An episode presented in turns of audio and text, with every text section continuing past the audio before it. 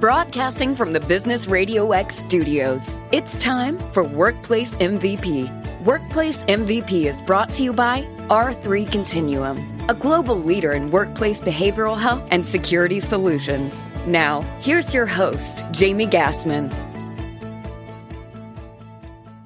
Hi, everyone. Your host, Jamie Gassmann, here, and welcome to this episode of Workplace MVP. Employee behavioral health has been a growing focus for employers over the years. In looking at the last year and a half with the global pandemic, this focus has become even clearer and the need to take action even more prominent. For years, employers have leaned on the support and resources made available through more traditional methods. Now, along with the increasing focus, comes a new set of approaches resources, and tools that employers can leverage in expanding the support they offer to their employees. Knowing which to choose and offering additional support to employees can be overwhelming. Do I go with the new app? Do I go with the new service, resource? And the list goes on. How can one choose the most effective approach in offering support services for their employees? Well, today, to help shed some light on how employers can approach making a decision on choosing the most appropriate support tools and resources for their employees' behavioral health are three amazing MVPs. Dr. Tom Young, Chief Medical Officer and founder of NView, Robin Hussa Farrell, CEO and co founder of Sharpen Minds, and Dr. George Vergolias, Medical Director for R3 Continuum. Welcome, everyone, to the show. So, our first workplace MVP is Dr. Tom Young, Chief Medical Officer and founder of NView. Welcome, Dr. Tom, uh, Tom Young. Good morning. Glad to be here. So let's start off with you telling us a little bit about yourself and your company, NView. Sure, thank you, Jamie. Uh, my uh, my background is in family medicine. I started out in family medicine many years ago, and have evolved my practice life uh, over the years to behavioral health. Last 20 years, I've been in the behavioral health space, uh, seeing the need for improved tools, improved uh, methodologies, particularly for primary care doctors. Uh, I've, I've practiced everywhere from small rural towns where I was the only doctor for a thousand square miles uh, to city um, based areas and seeing the need. And so that's kind of how uh, NView began to evolve. Is back in uh, early 2016, um, running across some tools that were out there, um, but finding a better way uh, to get those into the marketplace, you know, to get those to primary care docs, but basically to help and begin to help in the in the battle, if you will, that we have in this country and have had for years around mental health issues. So your company NView has won several awards. Talk to me about how you've won those awards. What were some of them focused on? Uh, yes, we have, and we've been very proud of that. We started out our, our sort of journey, if you will, in the mental health space in the pure research space. Our tools have been used around the world uh, over the past 25 plus years, uh, particularly in pharmaceutical research trials, uh, large clinical trials, uh, multinational clinical trials. Our tools have become available in about 160 languages. So from that pure research base, uh, I, I, started looking for more digitally acceptable ways uh, to bring them into the into the common space, if you will, of, of healthcare. So some of the awards have been just sort of about creativity and, and changing something that's very uh, staid and tried and true in the research space and making it a little bit more usable uh, in the digital health space for, for providers uh, trying to take some of those things and then gradually move them into partnerships with other groups to be able to make them more um, patient friendly, if you will, uh, more engaging. Uh, I think one of the keys for us uh, in, in getting there is really finding a space uh, in, in, in the world of behavioral health as it's evolved to being the key to doing what I call opening the door. Uh, we become the, the way you put your hand on the doorknob if you're a patient, uh, the way to open up something to begin to get some information, uh, whether that's information about uh, children in your family. Uh, so that's some of the things that we've evolved to, and that's where some of the awards have come from. Is just kind of fun ways to start to look at new ways to do things. Great. And part of that is some of the, the the screening and the assessment tools. You've mentioned them already that your organization offers. Can you share with us, you know, a little bit of information around what those assessment tools are that you have available and how how are they different than other tools that might be out there? That's a great question. Uh, really is. I think one of the things about our tools uh, is is the ease of use of most of them, uh, and the fact that they differ significantly. The big difference is most screening tools that people are used to, uh, both providers and patients, are tools that really screen for a specific set of symptoms. Uh, I, will give you a tool that helps screen for depression. I'll give you another tool that helps you screen if you've got anxiety. So, so the trick is, if you're the patient, all you have to know is what's wrong with you, and then you can pick the right screening tool which is sort of a, perverse way of getting into the system, if you will. So our tools focus on generally helping people discover what type of disorder they may be involved with. Uh, if it's your child, it's it's the ability for a parent to understand is their son or daughter depressed? Are they anxious? Are they showing tendencies towards bipolar disease? Do they have ADHD? Some of the things that concern parents rather than saying, okay, yes, you have some of the symptoms of depression, thank you. Um, so our tools are based uh, in, in that world, if you will, of being more specific, providing uh, the average physician, pediatrician, nurse practitioner the ability to understand not just that the patient has symptoms of depression, but that they may well have major depressive disorder or they may well be bipolar, and thereby speeding the process uh, for getting the right diagnosis to people. Great. And so, you know, talking about it from the hospital sense and, and maybe a, a practitioner using these tools, how would an employer be able to leverage these assessments tools in helping the overall well being of their organization or their employees? Well, I think that's where the employer uses um, my term called opening the door. If I'm an employer, what I want to offer my, my employees is the ability to get information, to get highly uh, validated quality information, to be able to make their own decisions. If I'm if I'm a parent, again as a as a good example, and I'm concerned about my child, and my employer has offered me uh, some tools that I can go to, I can begin to understand where I need to go. And by offering uh, a simple tool, a uh, simple assessment tool, the employer is saying to the employee in one way, I care about your mental health. Let's talk about your mental health. Let's get this on the table. We we together, the employer and the employee, understand that there are problems. So it's that door opening kind of kind of technology, if you will. Doesn't have to make all the diagnoses and do all the treatment. It has to get you started on that that mental health journey, if you will, or behavioral health improvement journey. Yeah, so almost, that's, I think, what employers can do. Yeah, it almost empowers their employee to be a little bit more kind of informed about what they might be feeling. Would that be correct kind of assessment? A- absolutely. I, I think that's that's the key element is giving them opportunity to become more informed. And, and one of the terms I use, particularly with families, is that often uh, a family will choose like a child uh, to be sort of the, the point person in the family. And so, one of the things I used to, when I was uh, working actively in the pediatric space, was telling parents that, well, children are very often explorers into the wonderful world of psychotherapy for their families. So, very often, the first person through the door that brings the family with them is a child.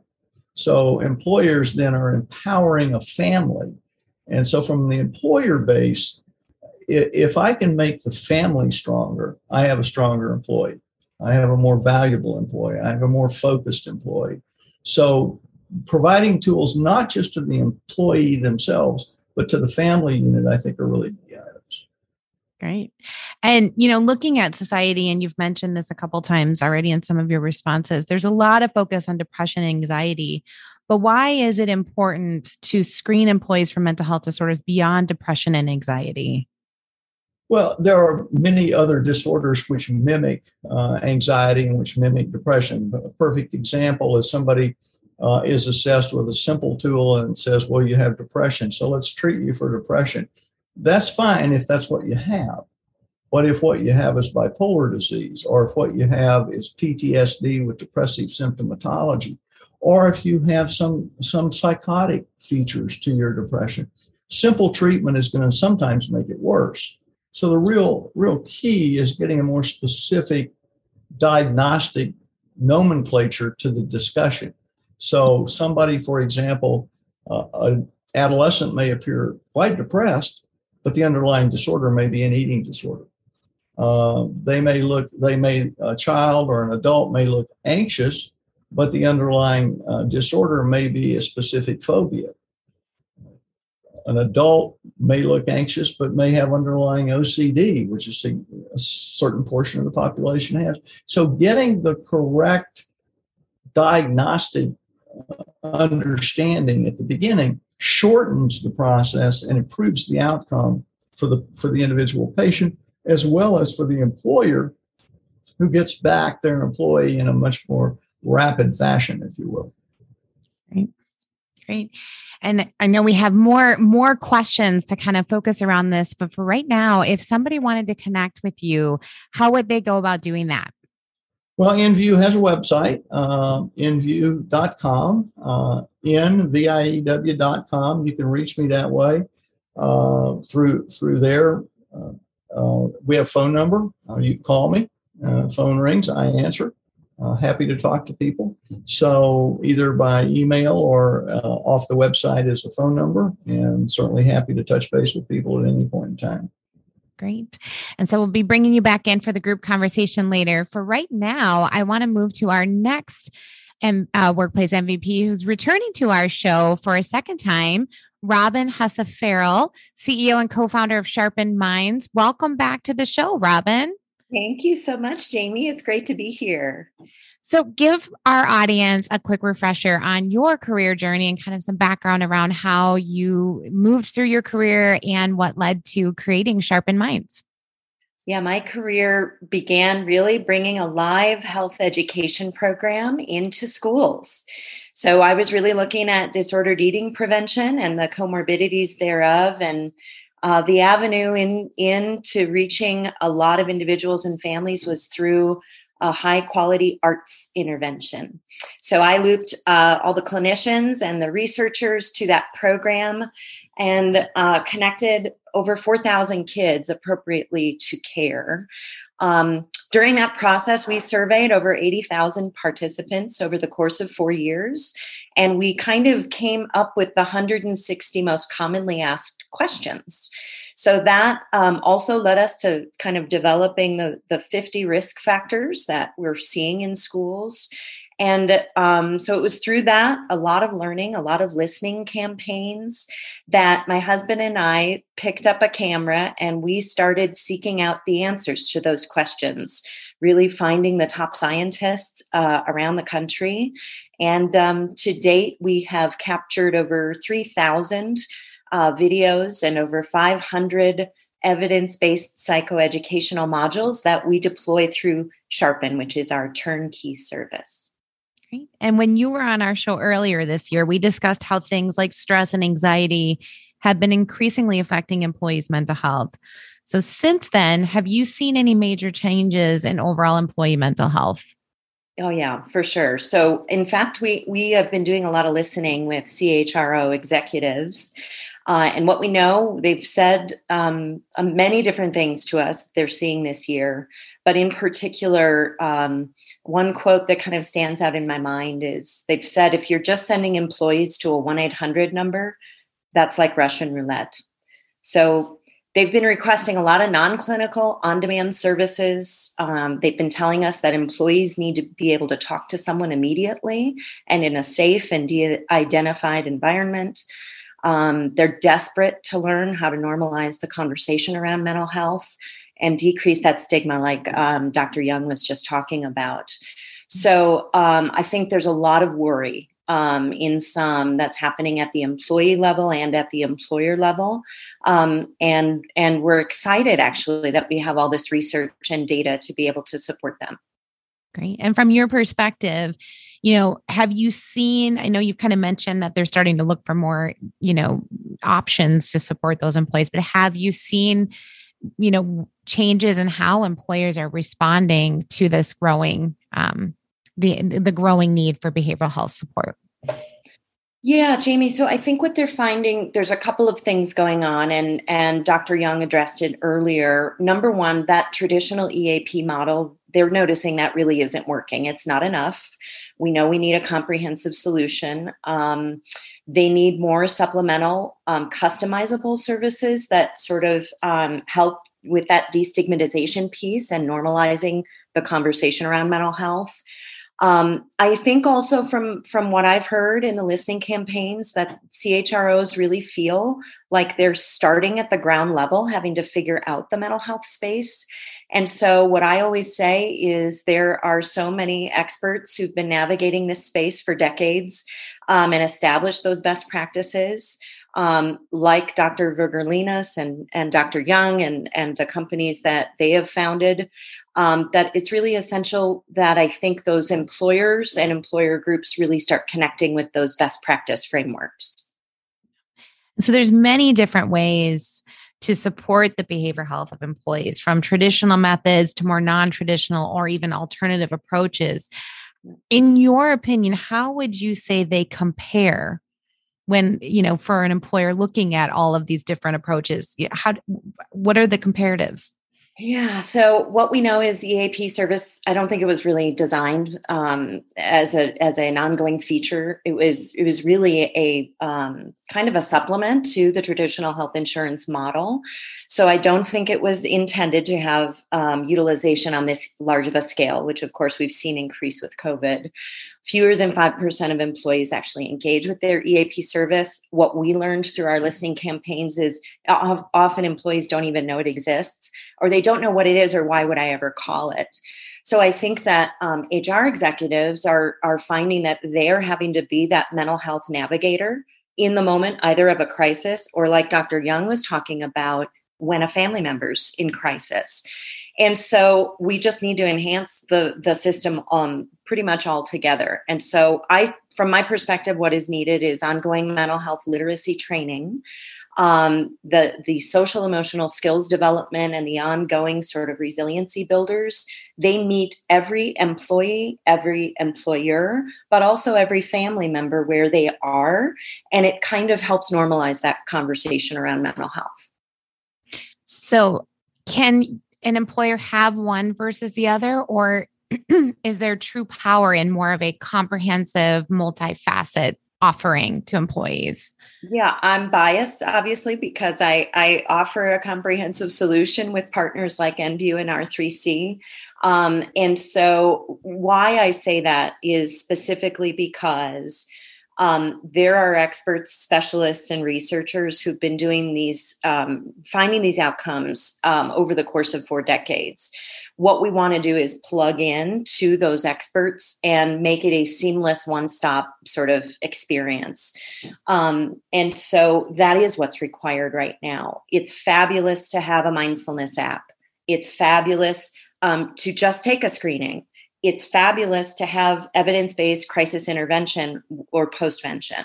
What you want is the whole wheel of support so that at any step along the way, you can identify someone who's struggling, get them connected to care, help them in between visits, and keep that wheel going. Yeah, perfect. Like a full continuum of support. Yeah. Wonderful. If someone wanted to connect with you, how can they go about doing that? Yeah, we're sharpenminds.com. You can learn more all about our services and reach out to us directly there. Great. And so moving to our next workplace MVP, it's another returning MVP to our show is our guest, Dr. George Vergolias, medical director for our show sponsor, R3 Continuum. Good to have you back to the show, George. Great to be here, Jamie. My pleasure. So let's start off with you giving our listeners a refresher on your career journey. Certainly. Um, so I, my I, I actually began in engineering in college, believe it or not, and then went into philosophy, and then realized I wouldn't have a job other than working uh, as a teacher. That led me into psychology, and then I kind of pursued the ranks of clinical psychology. and just kind of fell into a postdoc in forensic psychology. I won't bore you with all the details there, um, but really just fell in love with it. Um, and fell in love with it after my doctoral degree. That's when I kind of found my love for forensic work is after I got a concentration in neuropsychology. Um, so there's hope for people that are in their doctoral programs and still don't know what they want to be when they grow up. So that's that's good news for folks out there.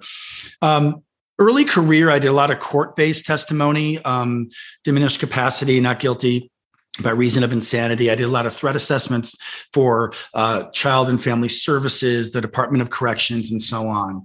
Um, and that kind of led into kind of a general uh, expertise in violence and violence risk assessment. And then along the way, um, this was around just a year or two after Columbine. Um, so I'm, I'm dating myself here, but and what happened around that time is if you were in forensic psychology and ever dealt with violence risk at all, you suddenly were the expert on school violence because there really wasn't an expertise back then. And you just had to learn it quickly and dive in because there wasn't anyone to fill that gap. Um, I happened to be working at a juvenile detention center, and we did see a lot of would be school threateners and a lot of would be school shooters come through the system over a number of years. And so I developed a proficiency and a specialty in that. And then naturally, what happened a few years later is local corporations. I live in Raleigh, North Carolina. We have a big kind of uh, East Coast technology hub at Research Triangle Park. And corporations began to reach out to me and say, hey, we've got a guy or a woman, usually overwhelmingly men, but occasionally a woman, um, who's making a threat and we don't know what to do. And someone said to call you. And that kind of led me into the corporate space of understanding workplace violence and the impact of, of workplace culture and management and other variables that contribute to both effective workplace violence as well as what we tend to hear about more often is predatory or targeted workplace violence. Um, and I've been in that space now for 17 plus years. Um, in addition to that, I've continued to maintain a private practice for going on 19 years now, where I have a group of doctors that work exclusively in emergency departments and we do crisis evaluations and involuntary commitment evaluations. And we deal with people uh, at their most vulnerable coming into the emergency departments. Um, and we try to figure out do they need to be in the hospital? Can they be safely diverted home or to community resources? So those kind of bookended kind of my career in a way that provided me a really sound clinical basis around not only the threat space and behaviors of concern, but the flip side of that, and this is relevant to what um, what Tom and Robin are talking about, is um, resilience. Because what we know is people that are resilient and have high levels of emotional intelligence and are functioning well are almost immune. I'm, I'm never going to say it fully, right? 100%. I never say that in my field, but they're almost fully immune to going on a shooting spree right? The Dalai Lama is not going to go on a shooting spree. Why? Because he's managing his emotional relationship life in a way that that is not a viable solution to his problems, among many other more pro-social, proactive, um, appropriate ways of managing. Um, so that led me into also needing to understand the world of resilience and the world of more adaptive functioning as a buffer to violence risk. Um, and then I joined R3 about 10 years ago. Um, and in that time, we have expanded our disruptive event management program. We've expanded our fitness for duty program. I developed a specialized fitness for duty evaluation called a fitness for duty with a violence screen, which identifies people that are struggling at work with hostility and anger management issues. Um, and that has kind of brought me to today. Great. And so, from the work that R3 Continuum does, and you mentioned a few of the different service outlets that they provide. Do do you see i mean you obviously see all varieties of workplace impact from either a death of a coworker workplace violence you know the pandemic stress. You know based on the cases that you've seen and worked you know what is the common impact on employees that you're seeing from the challenges and stressors faced over the last year and a half yeah, it's a great question, Jamie. Um, there's a lot of individual variables to be sure, but we're clearly seeing patterns. And the patterns are consistent with what the data is coming out of um, CDC, Department of Health, Johns Hopkins, among other places. Um, clearly, we're seeing an uptick in um, anxiety. Right. We know that during the pandemic, anxiety has been up fourfold. Um, we also know depression, depressive symptoms has been up uh, roughly threefold. We are seeing an uptick in suicidal ideation, but interestingly, we're not necessarily seeing an uptick in suicide attempts. That's kind of an interesting dynamic that I still think across the field we're unpacking a little bit and trying to understand that. Typically, as suicidal ideation goes up, attempts go up. So it's kind of an interesting uh, variable that we're seeing there. Um, stress in general is also going up. Um, all of that, I think, is expected given the nature of the pandemic, how disruptive it has been on all of our lives. But there's been this kind of bimodal or, or, or opposite effect I've seen where people are simultaneously, well, it's changing a bit now, but you go back a year ago, many people, many workers were simultaneously disconnected and reconnected at the same time. The disconnection was all the ancillary more superficial but still very meaningful connections we had in our day-to-day life. Bumping into that person at starbucks every morning. But you know going to your kids little league uh, and, and talking with the other parents. Um, bumping into people at the grocery store that you would actually stop and talk to or give a hug to. Coworkers right? In in the office stopping at the water cooler having a, a, a lunch at the break room going out to lunch. All of those things came to a pretty abrupt stop in early 2020. And we lost that immediately.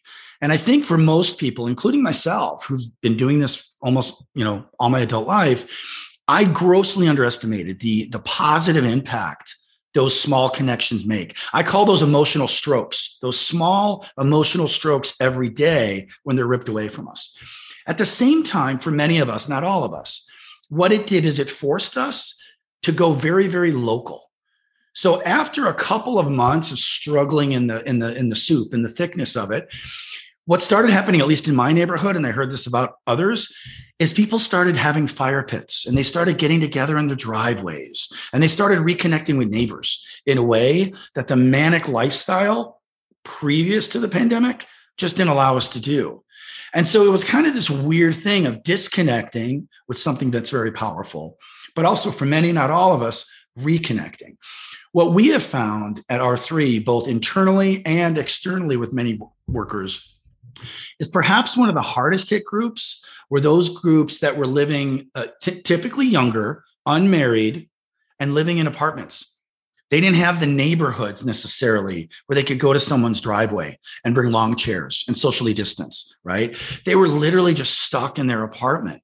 Um, and they didn't necessarily have that kind of engagement. So um, we saw it across the age span, but we tended to see that really negatively impacting those younger groups, um, you know, the 20s and young 30s a little more intensively. But I would say those were some of the big trends that we saw in our work and even internally um, amongst our own, employ- own employees. So, for an employer, when they're looking at supporting their employee mental health, you know, particularly since there is so many different individual variables that can impact it, what is one thing that you would say they need to make sure they're considering that some of them might be missing right now as they're looking at different programs or ways to support their employees? So there's a lot of talk. Robin made a great point about understanding, right, and awareness. Um, there's a lot of talk about communication, and these are the ones that are kind of out there. The one I don't hear as much that I would pick, if you're going to force me to be on an island, Jamie, and pick one, which is a great question, really makes me think. I would say this: model strength in vulnerability. Um, everybody this last year has fallen you know and, and, again get off social media because again what we tend to do with social media is we're viewing other people's highlight reels when we have our behind the scenes reel that we're comparing our behind the scenes reel to their highlight reel. Um, but model strength and vulnerability. As a leader do that as well. It doesn't mean we break down totally. It doesn't mean we lose control but it does two things. It gives our people right? I'm going to use that more generally term here. It gives them permission to feel whatever they need to feel during this process. And as we go into the, the, the, the, upswing of the Delta variant, and now they're talking about a possible Lambda variant down the road, um, this continues to be a valid thing. But it gives people the uh, permission, if you will, the validation to say, yeah, you can you can stumble, you could fall down. That's okay because we're all going to do that at different times. But what it also does by modeling that you have done that as a leader, and then you've gotten back up, it also models what resilience is about. Resilience is about never faltering. Resilience is about when you falter, you're able to work through that, learn from it, and grow better from it. I always think of the image of a lobster. I saw a talk years ago where a rabbi was talking about how does a lobster grow? And a lobster grows by constantly pushing against its shell until it literally breaks out of its shell. And then it grows bigger and it forms a new shell. And then it grows bigger and breaks out of that shell. When you look at resilience through the lifespan, by the way, breaking of the shell isn't easy. It's a tough process. It's painful. Um, but when we do that through the lifespan, we're continually, we're not always getting better on a linear trajectory, but over the aggregate, we're constantly improving and getting stronger in terms of our sense of emotional functioning and resilience. I would say model that in a way that gives your employees a sense of uh, hope um, and motivation.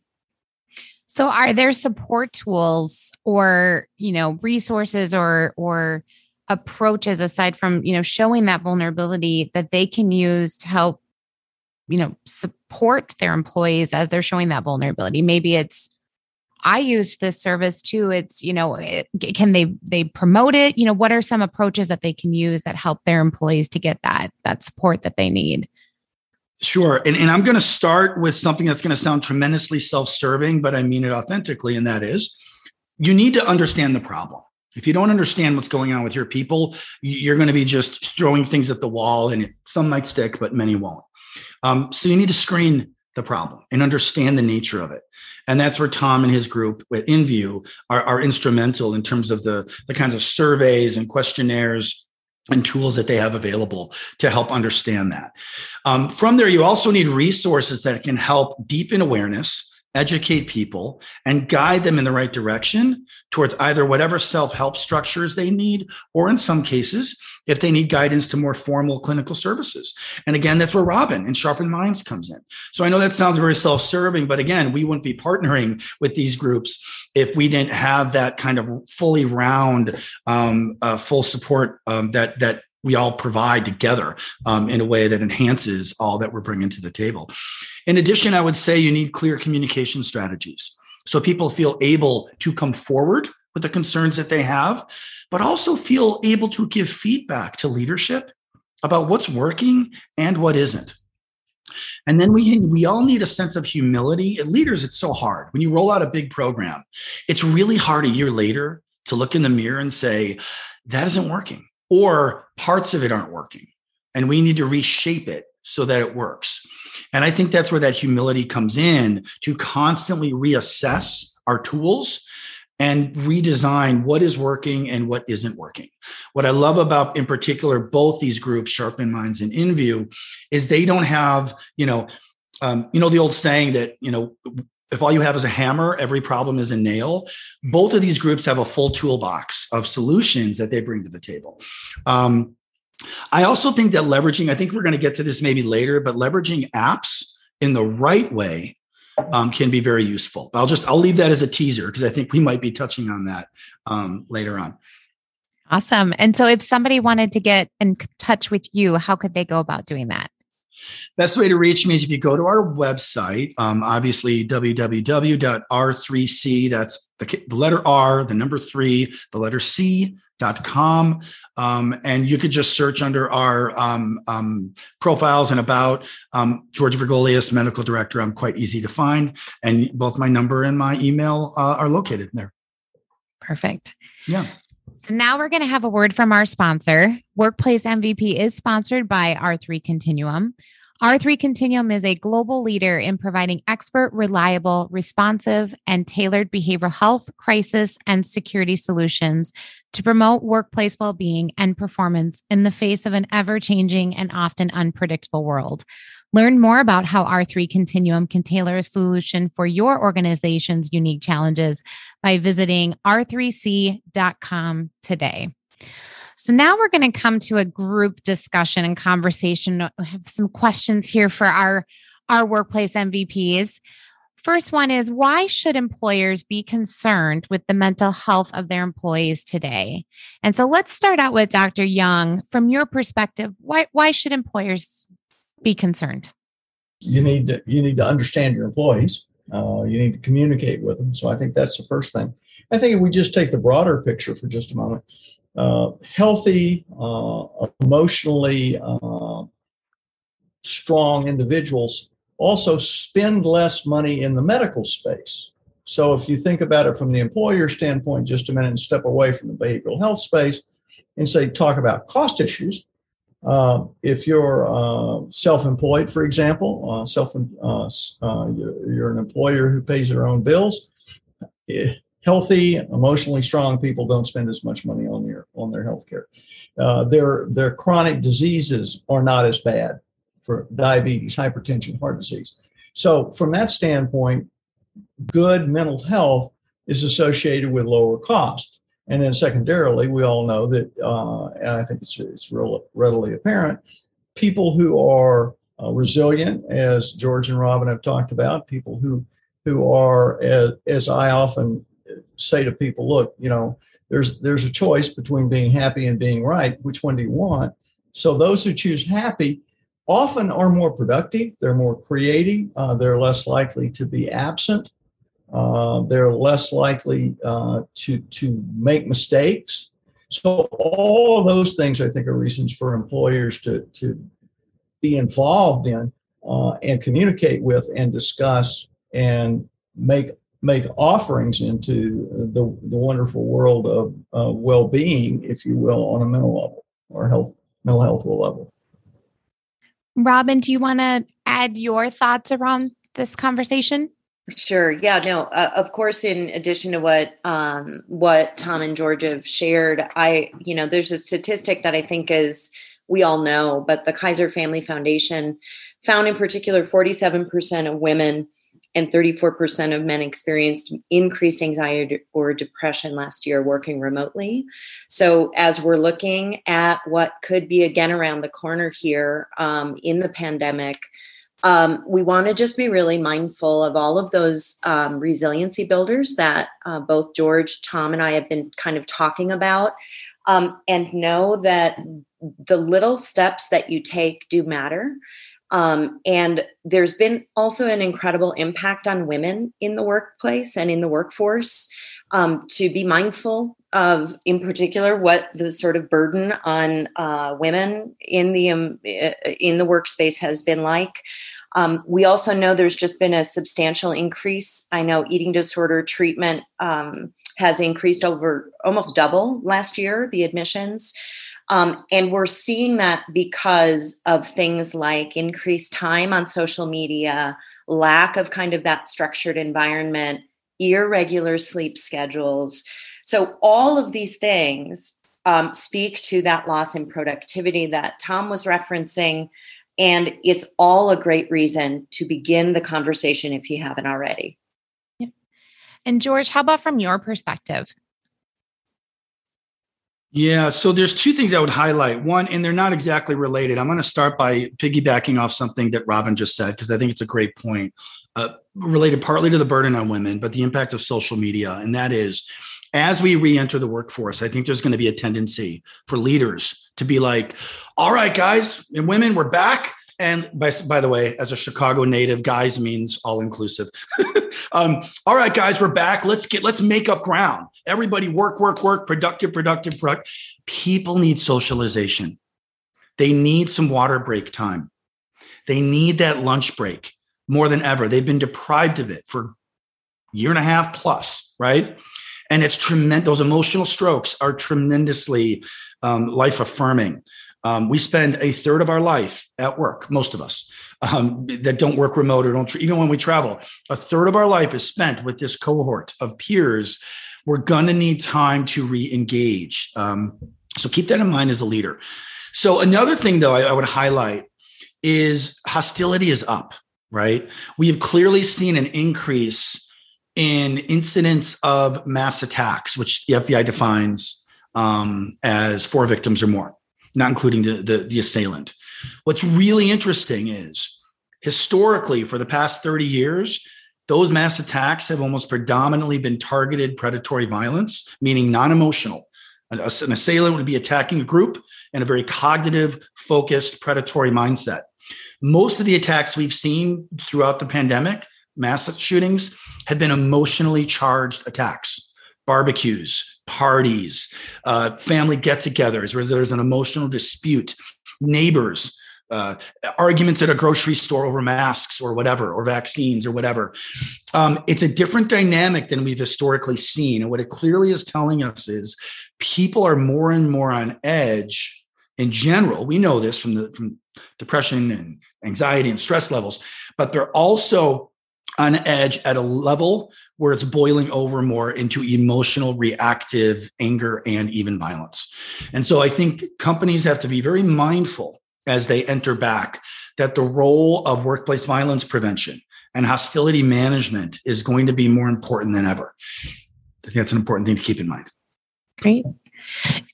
and so looking at mental health issues, you know, the stigma, though there's been a lot of work to kind of break down the stigma of mental health, it's still very real. So, you know, when looking at an employer, what can be done to, as T- Dr. Tom has already, er, Tom Young has mentioned, is open the door for employees to have a place to begin that journey easily. How can an employer create that comfortable environment where an employee knows what you know resources they have available to them and can feel comfortable to seek out those resources um, you know without that stigma being attached to it and we'll go ahead and start with you um, dr Vergolias. um, I heard something recently by a colleague that was quite brilliant. It's it was in response to the Olympics, and it was in response to um, Simone Biles and Naomi Osaka pulling out of the games.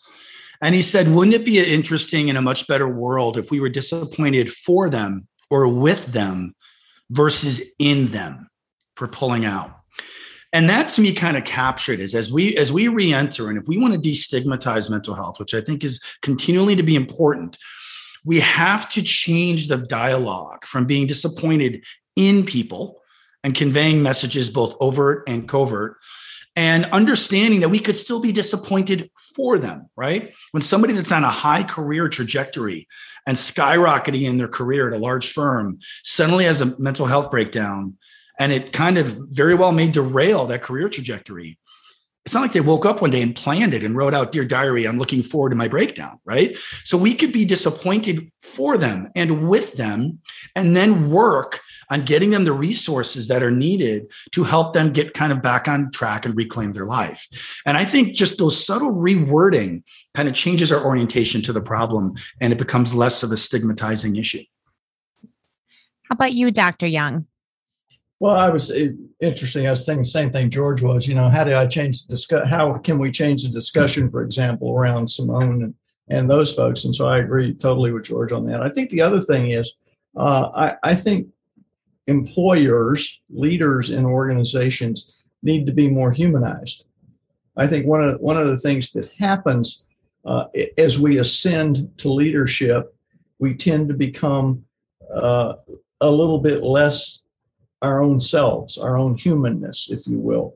And so I think one of the things uh, that has that is important is for a, a leaders to, to understand and be able to voice their own personal uh, struggles, uh, not only with the pandemic, but to be able to uh, own up to, if you will, their emotions.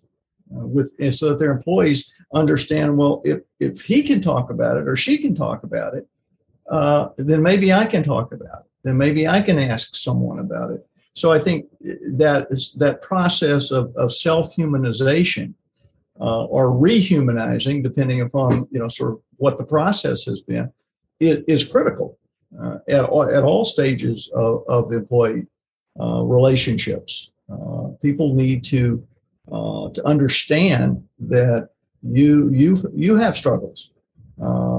You know, you've had problems.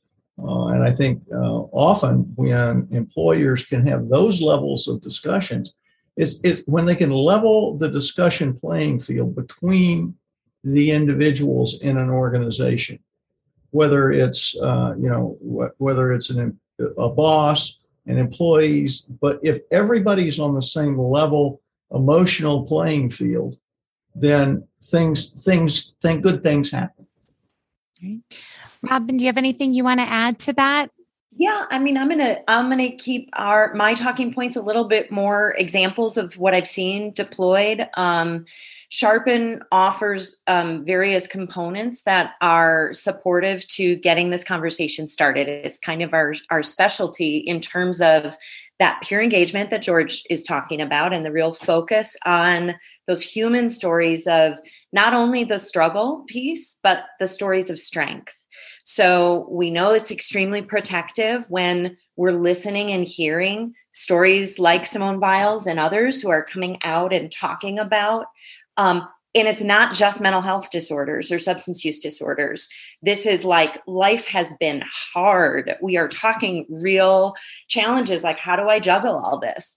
So, um, one of the things that I think has been really effective, um, we've seen a lot of employer groups and a lot of our clients leaning into kind of lunch and learns, where again, we have all of these video based um, stories that are, are resiliency focused. Um, you can play those afterwards, sort of have a little uh, dialogue, just literally leaning in and getting the conversation started right there in the workplace people are very interested in that.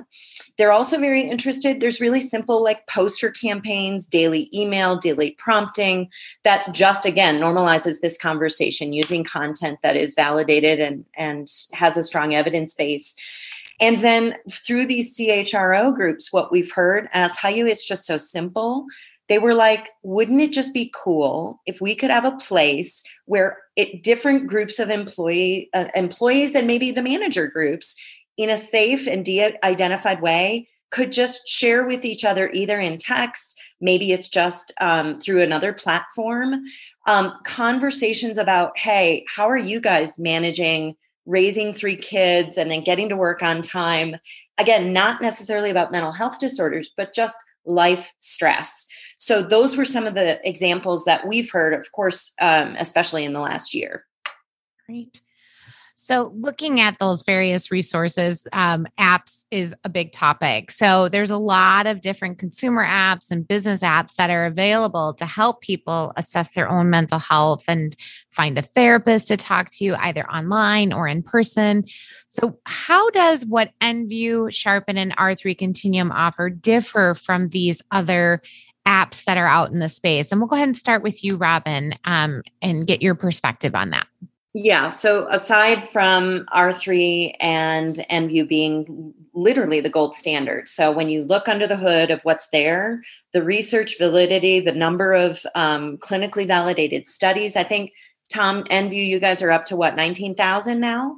So, I mean, they're just there's nothing else like it. So the, it's truly the gold standard. And I think you want to know that when you are putting a mental health screening tool in front of an individual and also those best gold standard um, crisis response supports and intervention um, that George has been discussing, I think there's you want to make sure you're obviously in the best care possible.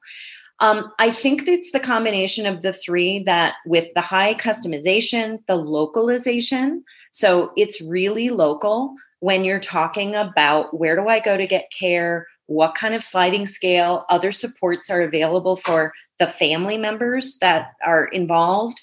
It's that level of detail that I think as as a trio we are laser focused on. Great. How about you, Dr. Tom Young? Uh, I agree with what Robin said. I think it really is key. It's hard for people uh, and always has been to make decisions about quality in, in broad areas like healthcare. Uh, it, it is difficult, and I think the the more um, straightforward and uncovered we can make that, we can make those statements with with whatever uh, we're offering to people. I think that's that's critical because people don't have have a look into our world uh, as as much as others.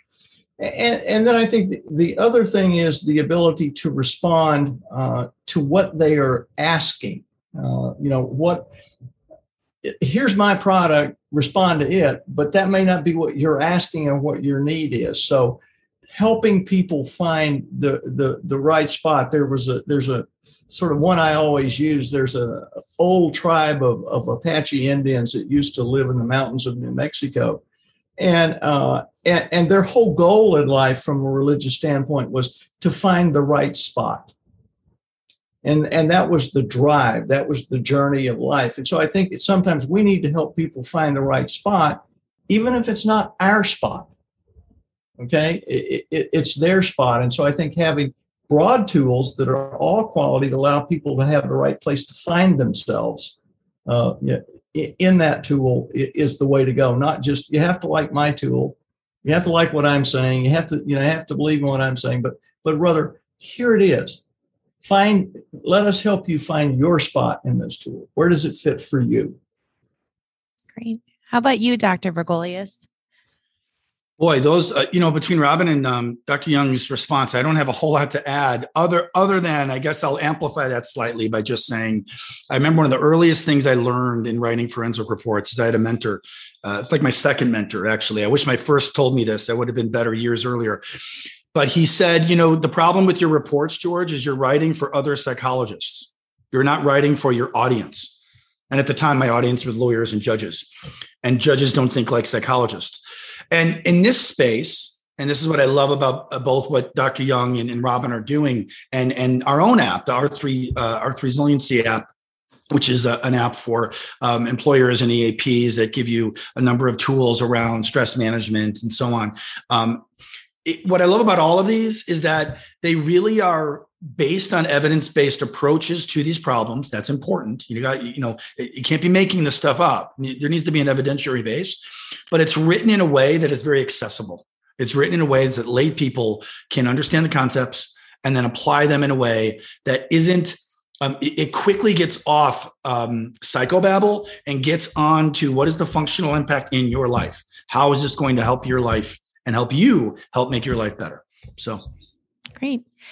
So, one last question for this group. You know, obviously, there's employers out there considering different resources, different tools. They're making lots of decisions um, around, you know, how do they put that program together.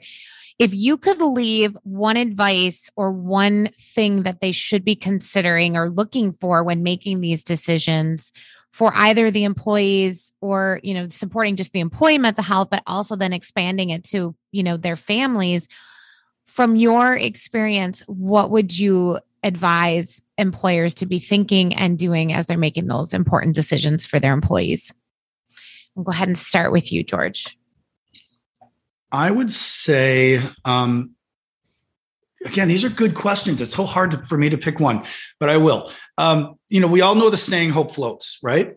I love it. You know, it's a big, big saying that we've heard. It's big in the South. Um, but I like to say hope floats, but it don't swim, right?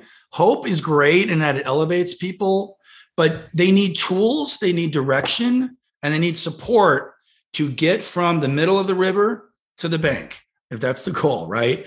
Um, and related to that, I'll just say that one doesn't drown by falling in the river, they drown by staying submerged in it. And so if we keep these in mind as kind of our guiding mantra as leaders, I certainly try to. I don't always succeed, but um, I think we're going to be in a really good place as we go forward because this next year, as we return, whatever that may mean for different organizations, as we return to work, it's going to be different than what we've ever experienced. It's not, we're not just going back to 2019. It's not going to happen. So we need to be thinking differently as we go forward. Great. And how about you, Robin? Well, of course, I would uh, agree with Dr. Vergolias and and everything Dr. Young has been, you know, conveyed thus far.